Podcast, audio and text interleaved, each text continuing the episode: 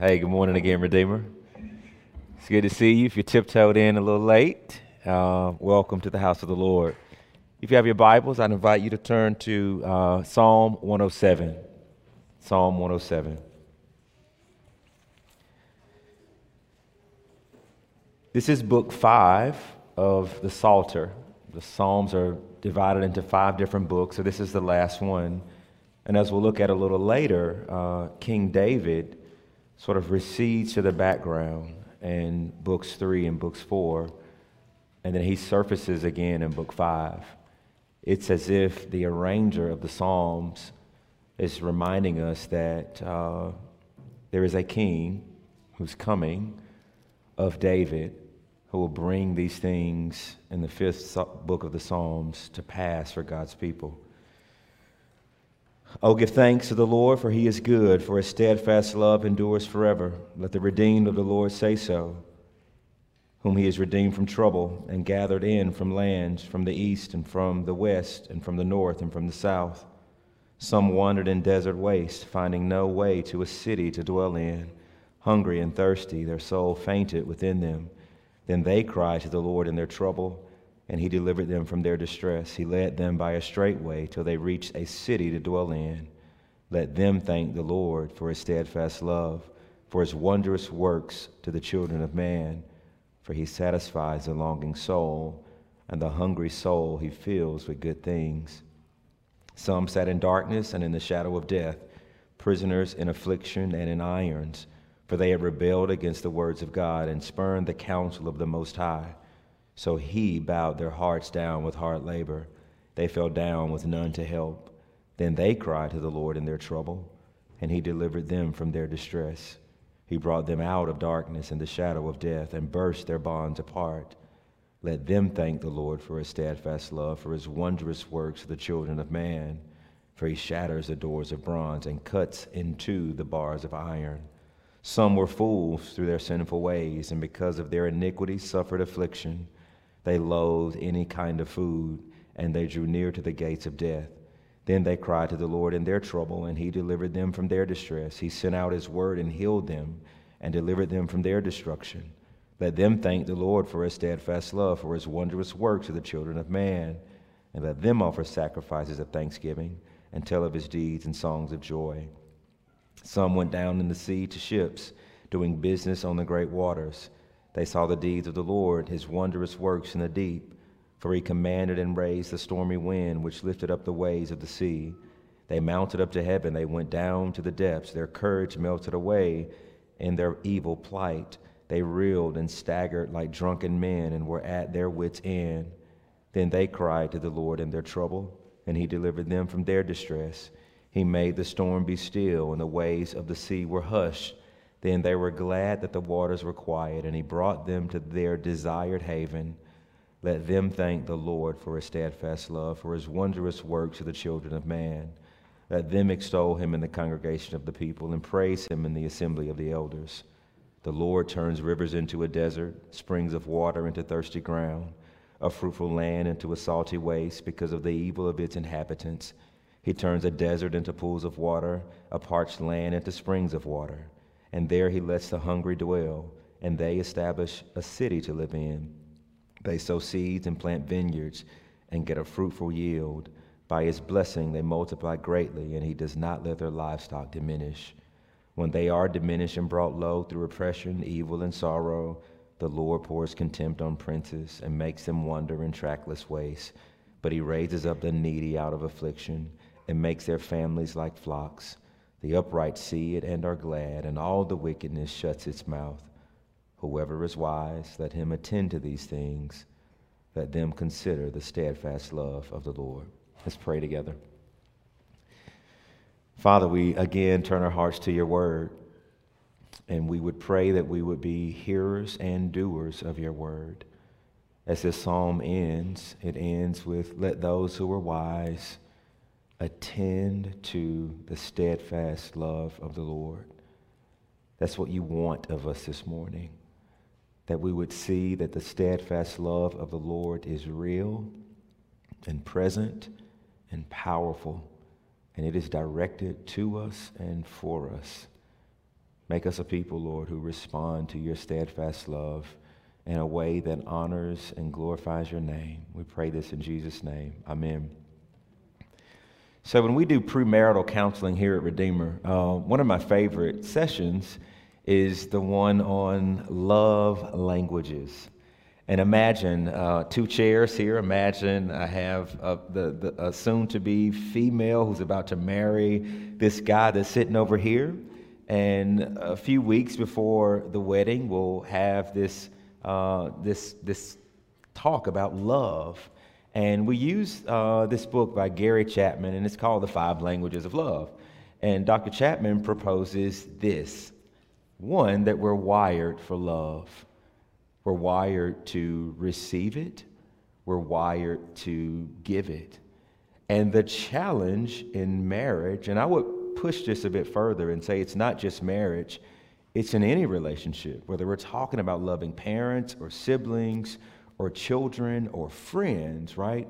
Uh, he makes this case that, that, that we tend to receive or feel loved in one of five languages. And so here are the, the languages that, that Dr. Thompson uses. He says some of us feel love with words of affirmation. Others, it's physical touch. And still others, it's acts of service. And others, it's quality time. And the fifth would be the giving of gifts. And he makes the case that, that most of the time when couples are getting married, their love languages are different. And so the, the female over here, she might love quality time, right? Man, I just want him to keep a date night and to come home at the same time and to crowd out every other thing. He don't got to buy me no Benz. He ain't got to buy me this big ring. I just want time, right? Time. And this guy over here, right? His love language may not be quality time, right? He may crave or need words of affirmation. Pastor L, when I get out there and cut the yard and hold it down in the crib, I just need her to notice me that I'm putting in work, right? And he makes the case that the, the hard thing in marriage is learning what makes the other person feel loved and cared for and present and known. Now, we're made for love, we're made for it, but we're made in the image of God. And therefore, as we have conversations around love, it cannot just stay on the horizontal plane. If we're made in the image of God, then we believe that God Himself, Father, Son, and Spirit, have existed in a loving community forever. That God didn't need to create us. There was nothing that He lacked in the Trinity. That the Father loved the Son, the Son loved the Father, the Spirit loved the Father, the Spirit loved the Son, and what they did when our uh, triune God made us in his image, he made us with this longing. However, what we need in addition to earthly love is to know that we're loved by God. And that's what this passage is about. This phrase, the steadfast love of the Lord, is repeated six times. You'll notice how the psalm begins. Look at how it begins. It begins, Oh, give thanks to the Lord, for he is good, for his steadfast love endures forever. Look at how it ends in verse 43. Turn over in your Bibles. Whoever is wise, let him attend to these things. Let them consider the steadfast love of the Lord. And then what you're going to see nestled every at each of these seams in the psalm is this whoever is wise, let him attend to these things, let him consider to the steadfast love of the Lord, let them thank the Lord for his steadfast love. That shows up four times verse 8, verse 15, verse 21, and verse 30. That's what the psalm is about. It's about God putting his steadfast love on display so that his people would see it and savor it and love it and long for it and respond to it in a manner that is fitting the one who is loving us. And that word for steadfast love, it's, it's the Hebrew word hesed. It's not merely an emotion or feeling, but it involves action on behalf of someone who is in need. It's a sense of love and loyalty that inspires merciful and compassionate behavior. I love what Sally Lloyd Jones writes about this in her children's book, the Jesus Storybook Bible. She says, God's love of his children is a never stopping, never giving up, unbreaking, always and forever type of love. He will move heaven and earth to be near them always. Whatever happens, whatever costs him, he will love them. And so this psalm is about the steadfast love of the Lord. And here's what I want to tell you this morning the steadfast love of the Lord steadies the lives of those he loves. It steadies us. Because he is steadfast, it steadies our lives. And what this psalm is going to invite us to do in light of this reality, it's going to, he's after evoking a response from us. If his steadfast love is true, then what does it mean as we live our lives? It means that we're going to be those who cry out for it, and we're going to be those who thank him for it. So let's look at the first point. I want to show you that, that the unsteady and unlovely stretches of the journey, right? Unsteady and unlovely stretches of the journey. When you look at this psalm, there is a beautiful shape to it. And you can see, here's the shape. Verses 1 through 3, there's a general call for the redeemed to give thanks. And then the psalmist gives us four scenes. These are like four pictures in Israel's history when, when, when things were unsteady and unlovely. So you get scene one, and scene one is going to be verses four through nine. Then you get scene two, that's verses 10 through 16. You get scene three, 17 through 22. Then you get scene four, and that's verses 23 through 32. And then you get this closing argument. If God has acted this way in these scenes in years past, here is what we in the present can deduce about this God. And so that's how the psalm ends in verses 33 through 43. So let's, let's look at scene one. Look at verses 4 through 9. It says, Some wandered in desert waste, finding no way to a city to dwell in. They were hungry and they were thirsty, and their souls fainted within them. This could be a picture of Israel traveling through the wilderness between uh, their exodus in, uh, out of Egypt and into the promised land. It could be an allusion, right, to when they were exiled the second time out of God's land and, and taken and their temple destroyed. It also could be an allusion to maybe what's happening in Deuteronomy 32, where some of the exact language is used and this is in Moses' song. This is Moses' song where he's reflecting on the goodness of God to Israel as a nation. And he uses this language The Lord found Jacob, and I think he's speaking about Jacob, the person who would eventually become the people of Israel. The Lord found Jacob in a desert land, in a howling waste of the wilderness, and the Lord encircled and cared for him and kept him the apple of his eye. If he's talking about Jacob and the beginnings of Israel, you know what's going on in Genesis 28? That's when Jacob is running from his brother, and he's not yet made it to see Laban, and, and, and he is poor. And, and in this dream, the Lord shows up, and there's this ladder with these angels ascending and descending. And then Jacob prays this prayer. He says, If the Lord will give me a place to go, and if he will give me bread and give me clothing, and let me live to see my father again, then the Lord shall be my God. So it's almost like if he's talking about Jacob, that Jacob is in a hard space. He's running for his life and he's poor and he doesn't have food and he's praying like, Lord, I don't have anywhere to go. If you show up and if you protect me and clothe me and provide for me, then you will not just be the God of my fathers, you'll be my God. That maybe he's talking about that.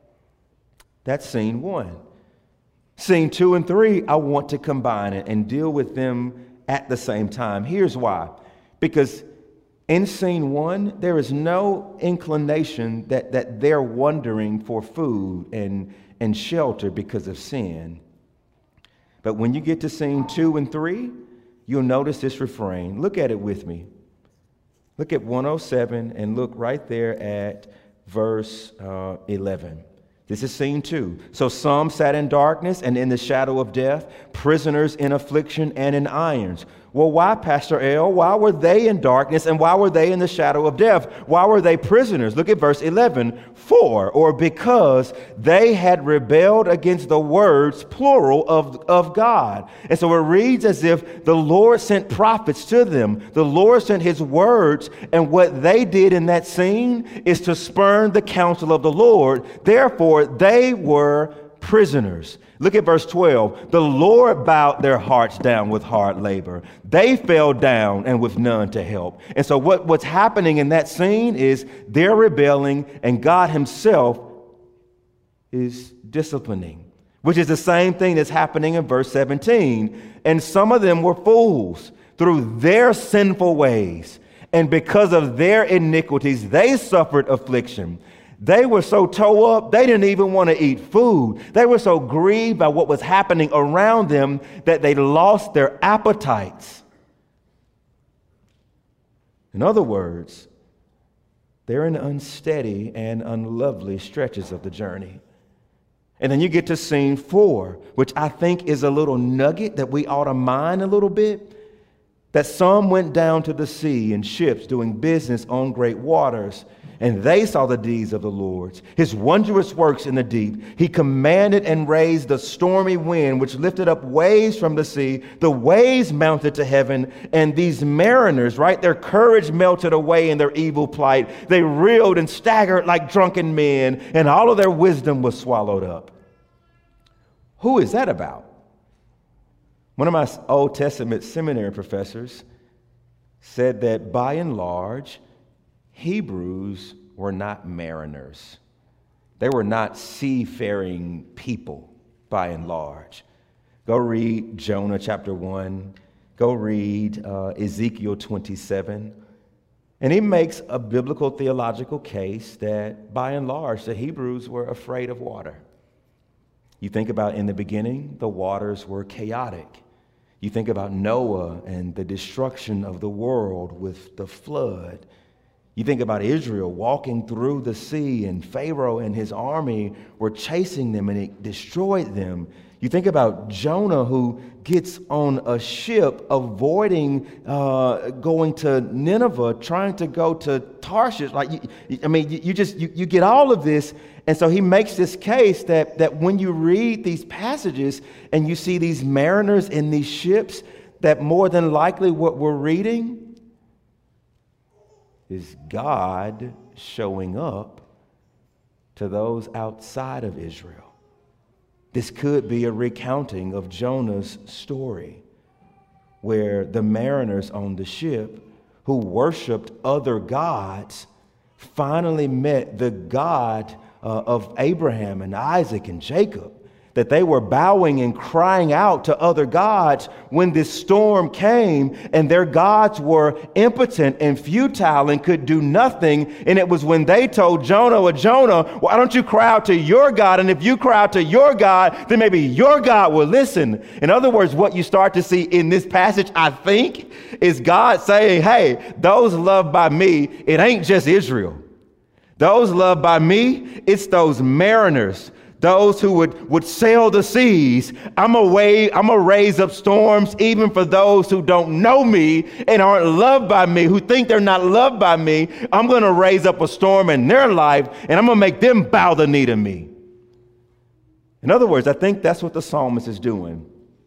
He's showing us whether you're sailors or Gentiles, whether you presently know God or not, whether you presently profess faith or not, here's what he's saying there are stretches of the journey that will be unlovely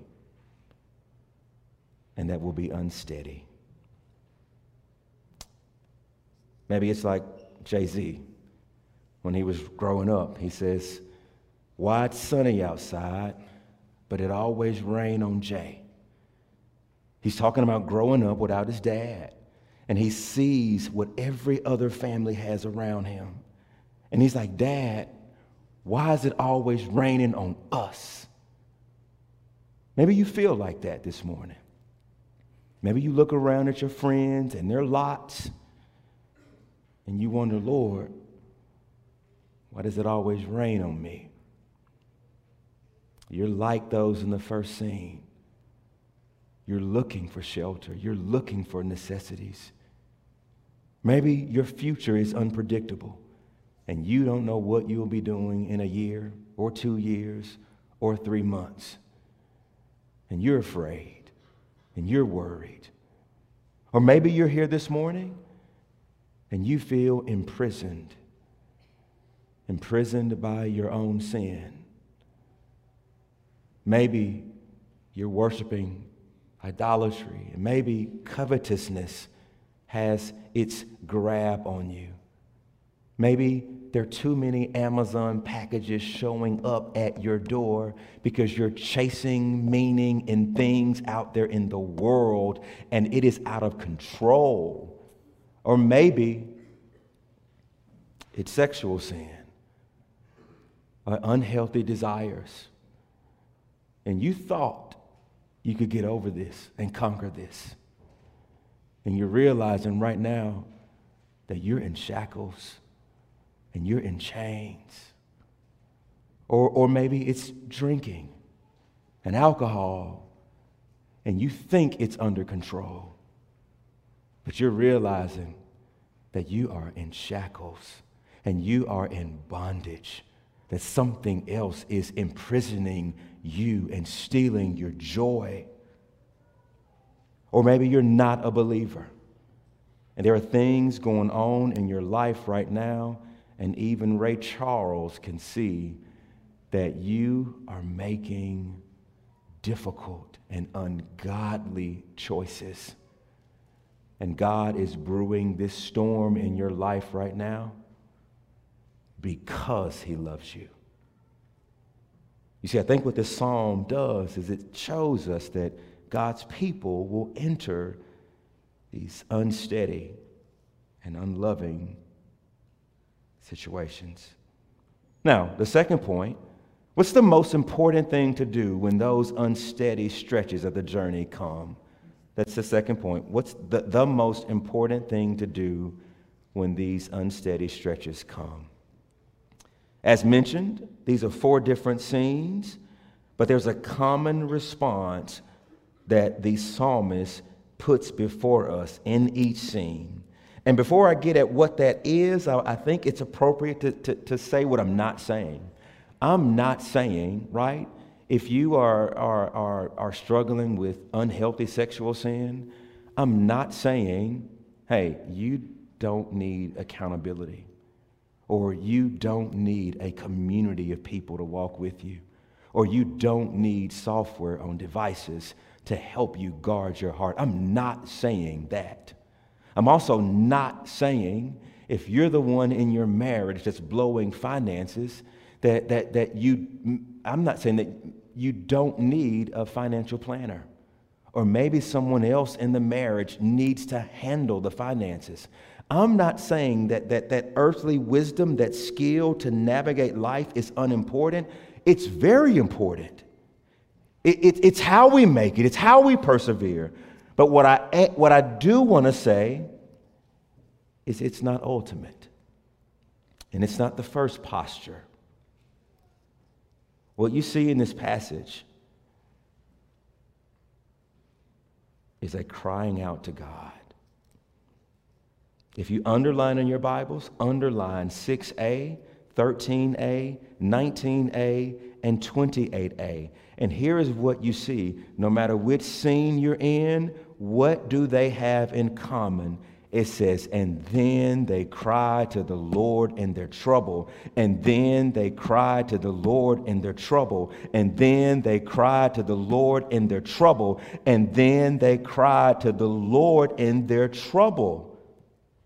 They were at their wits' end. This wasn't pick themselves up by their own bootstraps. As a matter of fact, when you look at scene four, look at verse 27, it says, The mariners reeled and staggered like drunken men and were at their wits' end. In other words, human willpower and human wisdom and human skill was not the reason that they were able to make it to safe haven. The reason they made it to safe haven was because they bowed the knee and cried out to God.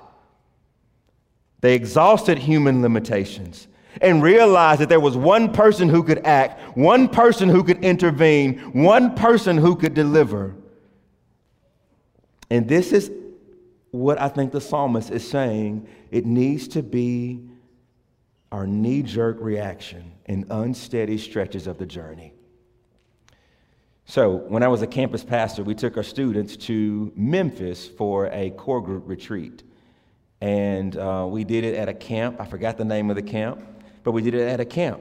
And we were clearly told do not park your cars on the grass, right?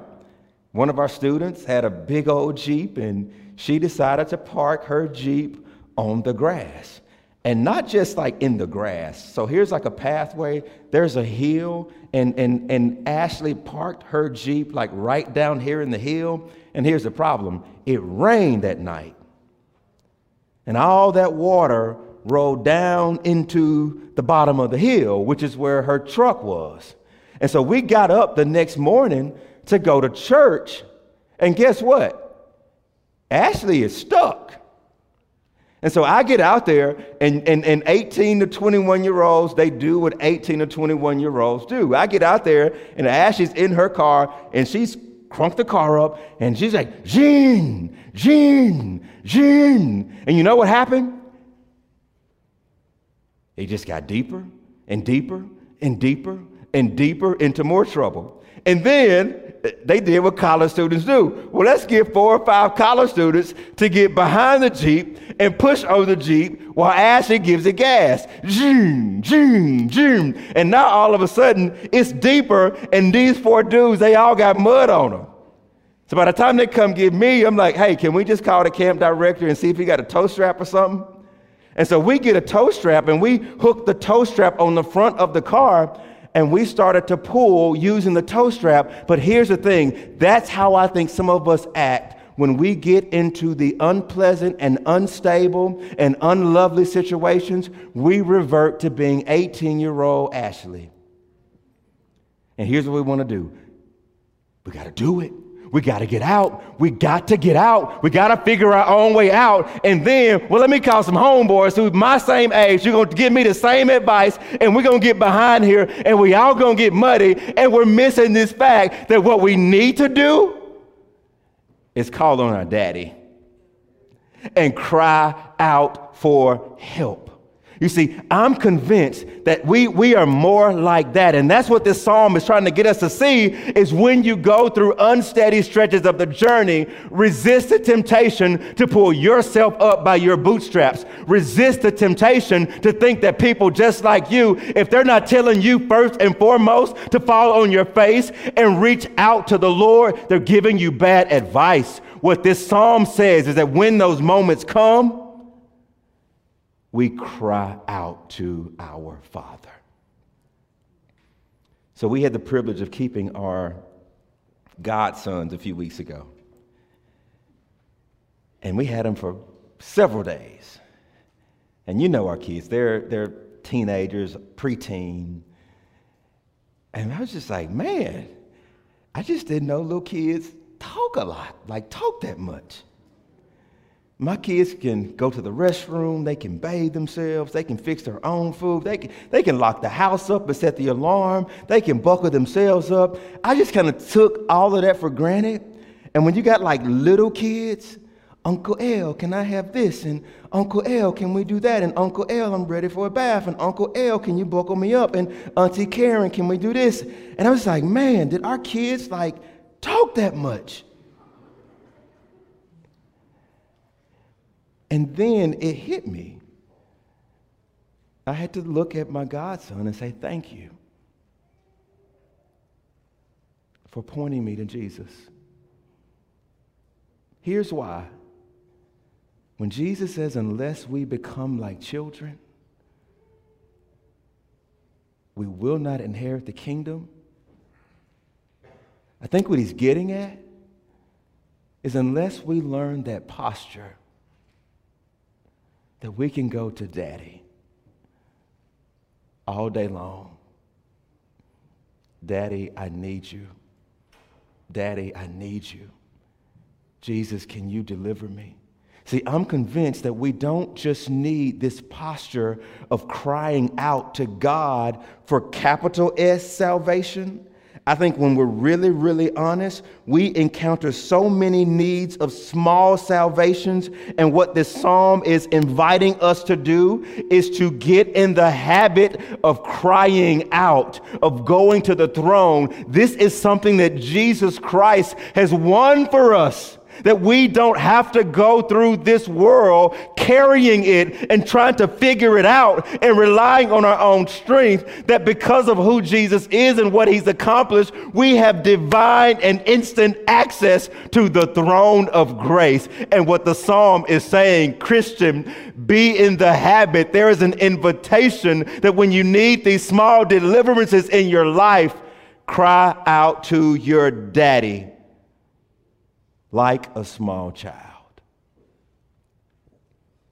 And here's the promise. Here's the promise God will hear and God will act. Did you notice in that same verse, those same verses I had you underline, if you write in your Bibles, then they cried out to the Lord in their trouble. Then they cried out to the Lord in their trouble. Do you notice the phrase that's under it? And he delivered them from their distress. And he delivered them from their distress. And he delivered them from their distress. And he delivered them from their distress. And what you start to see in this psalm is no matter the scene, no matter the time, no matter the reason that life has become unhealthy, unlovely, unsteady, that those who cry out to the Lord, He delivers. So, what did He do for those in scene one who were hungry and thirsty? It says, For he satisfies a longing soul, and the hungry soul he fills with good things. What did he do for those who did not have a city? He led them by a straight way till they reached a city to dwell in. What did he do for those who sat in darkness, in the shadow of death, prisoners in affliction and in irons? It uses the same language. He brought them out of the darkness and out of the shadow of death, and he burst their bonds apart, for he shatters the doors of bronze and cut into the bars of iron. What did he do for those who were in their sinful ways, who incurred iniquity and affliction and who loathed food? What did he do? Look at verse 22 and let them now offer sacrifices of thanksgiving and tell of his deeds in the songs of joy. One scholar says that that offering of thanksgiving that was consummated with a meal where the one offering that offering would sit down with the priest and the priest and the offerer would sit down and have a meal. In other words, the one who did not want food, who loathed food, is now being fed. The one who didn't have a city now has a city. The ones who was on the ship and the waves were coming, what happened to them? It says that the waves retreated and he brought them to their desired haven. This is the steadfast love of the Lord showing up. This is the Lord steadying their lives when it was unsteady. And I love that this isn't just true for them, this is true for you and I. Our God turns rivers into deserts. Our God turns springs of water into thirsty ground. Our God can make a way out of no way. Our God can humble the prideful. Our God can lift up the lowly. Now, why is this true for you and I, Christian? What's the incentive? What's the proof that when we cry out, God will either steady our situations or He will steady you and I? What's the proof? You know what the proof is. It's Jesus. It's King Jesus. That long ago, and many times, in many ways, God spoke to us by the prophets. In these final days, He speaks to us by His Son. And so when Jesus Christ shows up on the scene, what you see in Jesus is an exact representation of the heart of the Father. And what you see in Jesus, when those who were homeless and clothesless and foodless, what did Jesus do? He fed them and made them a banquet in the presence of many.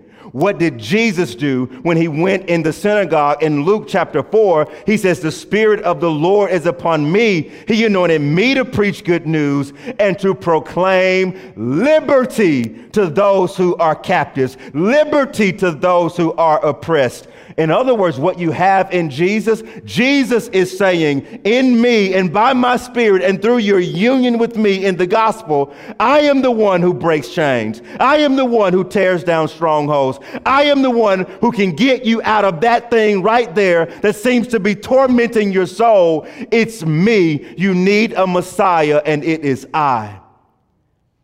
And what you learn about Jesus is that boat scene Sounds a lot like that boat scene with his own disciples, doesn't it? When the waves came and the storm came, it was Jesus who spoke to the storm Peace, be still. And it was. And it left the disciples with this question Who is this? That even the winds and the waves obey him. And Jesus says, Let me tell you who I am. I'm the one who will have no place to lay my head. I'm the one who is building a city for you. I'm the one who will stay in prison and let Barabbas go free, that I might die in your place and bend the heart of God towards you forever. I'm the one who has all power to tell seas to calm down, who has all power to summon legions of angels. And what I'm going to do on the cross, I'm not going to use any of that power to convenience myself. What I'm going to do on the cross is to lay it down that I might absorb anything and everything that you've done, that the Father might look towards you with love and faithfulness now and forever. What you have in Jesus Christian is the King who manifests the steadfast love of the Lord. If you doubt the steadfast love of the Lord, Jesus says, Look at me and look at what I've done and look at who I am. I want to close with these two illustrations to show you that the steadfast love of the Lord steadies the lives of his people. First, we do a testimony service here, and it's one of my favorites. It's when we give members of the body the microphone. And it's not to bring glory to ourselves, it's to testify in the congregation of the saints how the Lord has been faithful and has worked. There's a couple in our church and they've asked me to let you guys know how God has been kind to them. And their name, they're the Basses. And so when, when, when COVID hit, their son, little Kevin, um, was diagnosed with MISC, and it was nearly fatal. And Kevin called me, and he's crying. He says, Pastor L, I think I'm going to lose my son. And he says, Man, can y'all start praying for me? I dropped off some anointing oil in his mailbox. I said, Brother, go anoint your son in the hospital, and we're going to have a Zoom prayer meeting. And in the hospital, he anointed his son, and the elders got on Zoom with doctors in the room, and we cried out to Jesus. And Jesus acted. The next day, family, his son began to improve. And if you ask them right now, you know what they'll tell you? That wasn't us, that was Jesus. He heard our cry. We cried out to him in our distress, and he delivered. Do y'all believe that Jesus still works this way? That he hears our prayers? That he answers? If we would but humble ourselves before our God and use this beautiful privilege of prayer that he gives us, that he answers and he hears. Dr. Robert Smith, who's become a hero of mine who I didn't know five years ago, I met him because one of my former students decided to go to Beeson Seminary instead of RTS. And he says, Pastor L, do you know Dr. Smith? No, I don't know Dr. Smith. How don't you know Dr. Robert Smith? I said, I never took Dr. Robert Smith, right? He says, Man, Dr. Robert Smith's son was murdered in Birmingham. He's the homiletics professor. He says, the hardest day in his life he had preached at a conference. Him and his wife were in a hotel room. They had just had a great dinner. And he got a call that night that his son had been murdered. It's the hardest thing this guy has ever endured. He says, My son beat me to the grave. And do you know that he's corresponding with his son's killer? offering forgiveness, that he's hopeful in his grief. And you know what he attributes it to? The steadfast love of the Lord endures forever. And if you don't change my situations, oh God, you change me. And I trust you. And you'll bring me home. How do you respond to this steadfast love? It's what you see in this passage. It says, Let them thank the Lord. Let them extol him in the congregation of the people. Let the redeemed of the Lord say so. In other words, when you taste the steadfast love of the Lord, what do we do? We worship,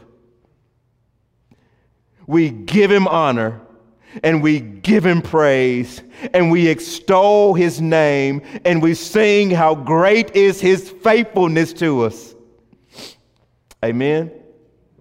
Let's pray together. Father, we bless you. How fitting it is to sing Amazing Grace. We're going to sing a song that tells us through many dangers, toils, and snares, we have already come. It is your steadfast love that has brought us, brought us safe thus far, and it is your steadfast love in Jesus that will bring us home. Make us a people, Lord, whose knee jerk reaction is to cry out. We cry out because you are a God of hearing. Thank you, Jesus, for earning this status for us. That the Father's ear are always, it's always been towards his people. We bless you. We love you. In Jesus' name, amen.